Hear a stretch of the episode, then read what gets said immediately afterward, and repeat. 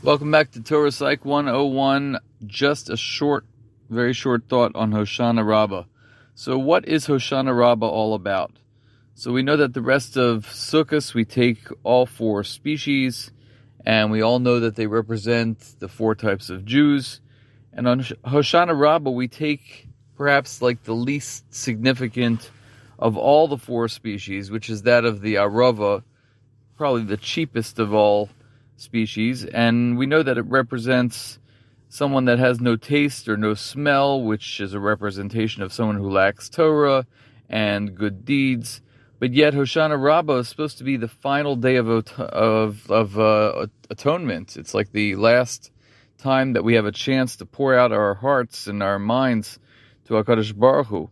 So why are we taking the least significant of all the species, the Arava, and taking them together in a bundle and just shaking them and banging them.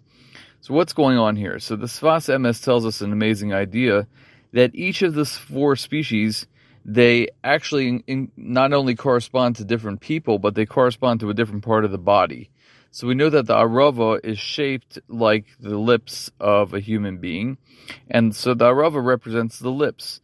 And when a Jew is feeling alienated or disenfranchised, they sometimes fall to an all-time low, and this is sometimes the uh, the low that occurs after Yom Kippur, where a person feels, I nothing's changing about me, like I'm still the same person, nothing's really happening, and we just feel like a little bit despondent because what's going on. So yet we take the arava, the least significant of all the species, and the Sfas Emes re- understands this as representing the lips which signify prayer. And we always tell our students and our children that the gates of heaven, they never close for prayer, no matter what your state of mind is, or they never close for tears. Sometimes they close for prayer, but that's a different understanding that you have to explain to your kids in, in the way that they can understand it. But you could speak to Hashem in every language possible and Hashem will understand everything that you say. And this is what we should tell our kids. You could always talk to Hashem, no matter what language, no matter what your understanding of Hashem is, no matter what your frustrations are with the world and how things are happening to you. And this is why we take the Arava by itself. This is, in fact, Hoshana Rabbah is, in fact, a day of atonement.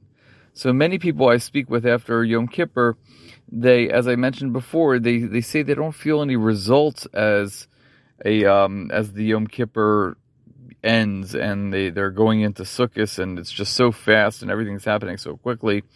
And I tell them basically to focus more on your spoken and your unspoken words that come out from your lips.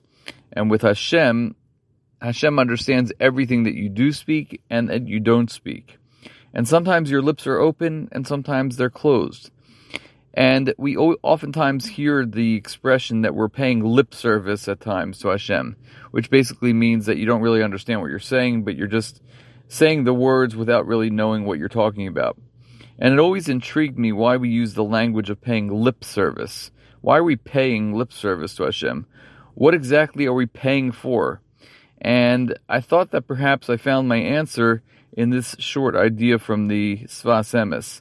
When we pay for something, we're actually sacrificing something. We never know how far that sacrifice will extend. We know we don't know the power of our prayers that we that we do with our lips. So I think the message for Hoshana Rabbah for today, just going into this beautiful day that we started last night, where we spend time learning Torah and we spent a lot of time in shul saying all these Hoshanas, which a lot of people don't really understand what they are, and that is paying lip service. So this is what we should be focusing on, reaching out to Hashem on this final day where the gates are really closing up on our tshuva, and we connect to Hashem through the power of tefillah. So I wish everybody a meaningful Hoshana Rabbah.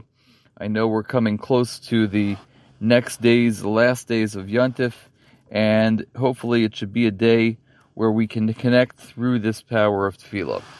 Have a wonderful rest of the day, and hopefully, I'll have something else for you before um, before Shmini Atzeres.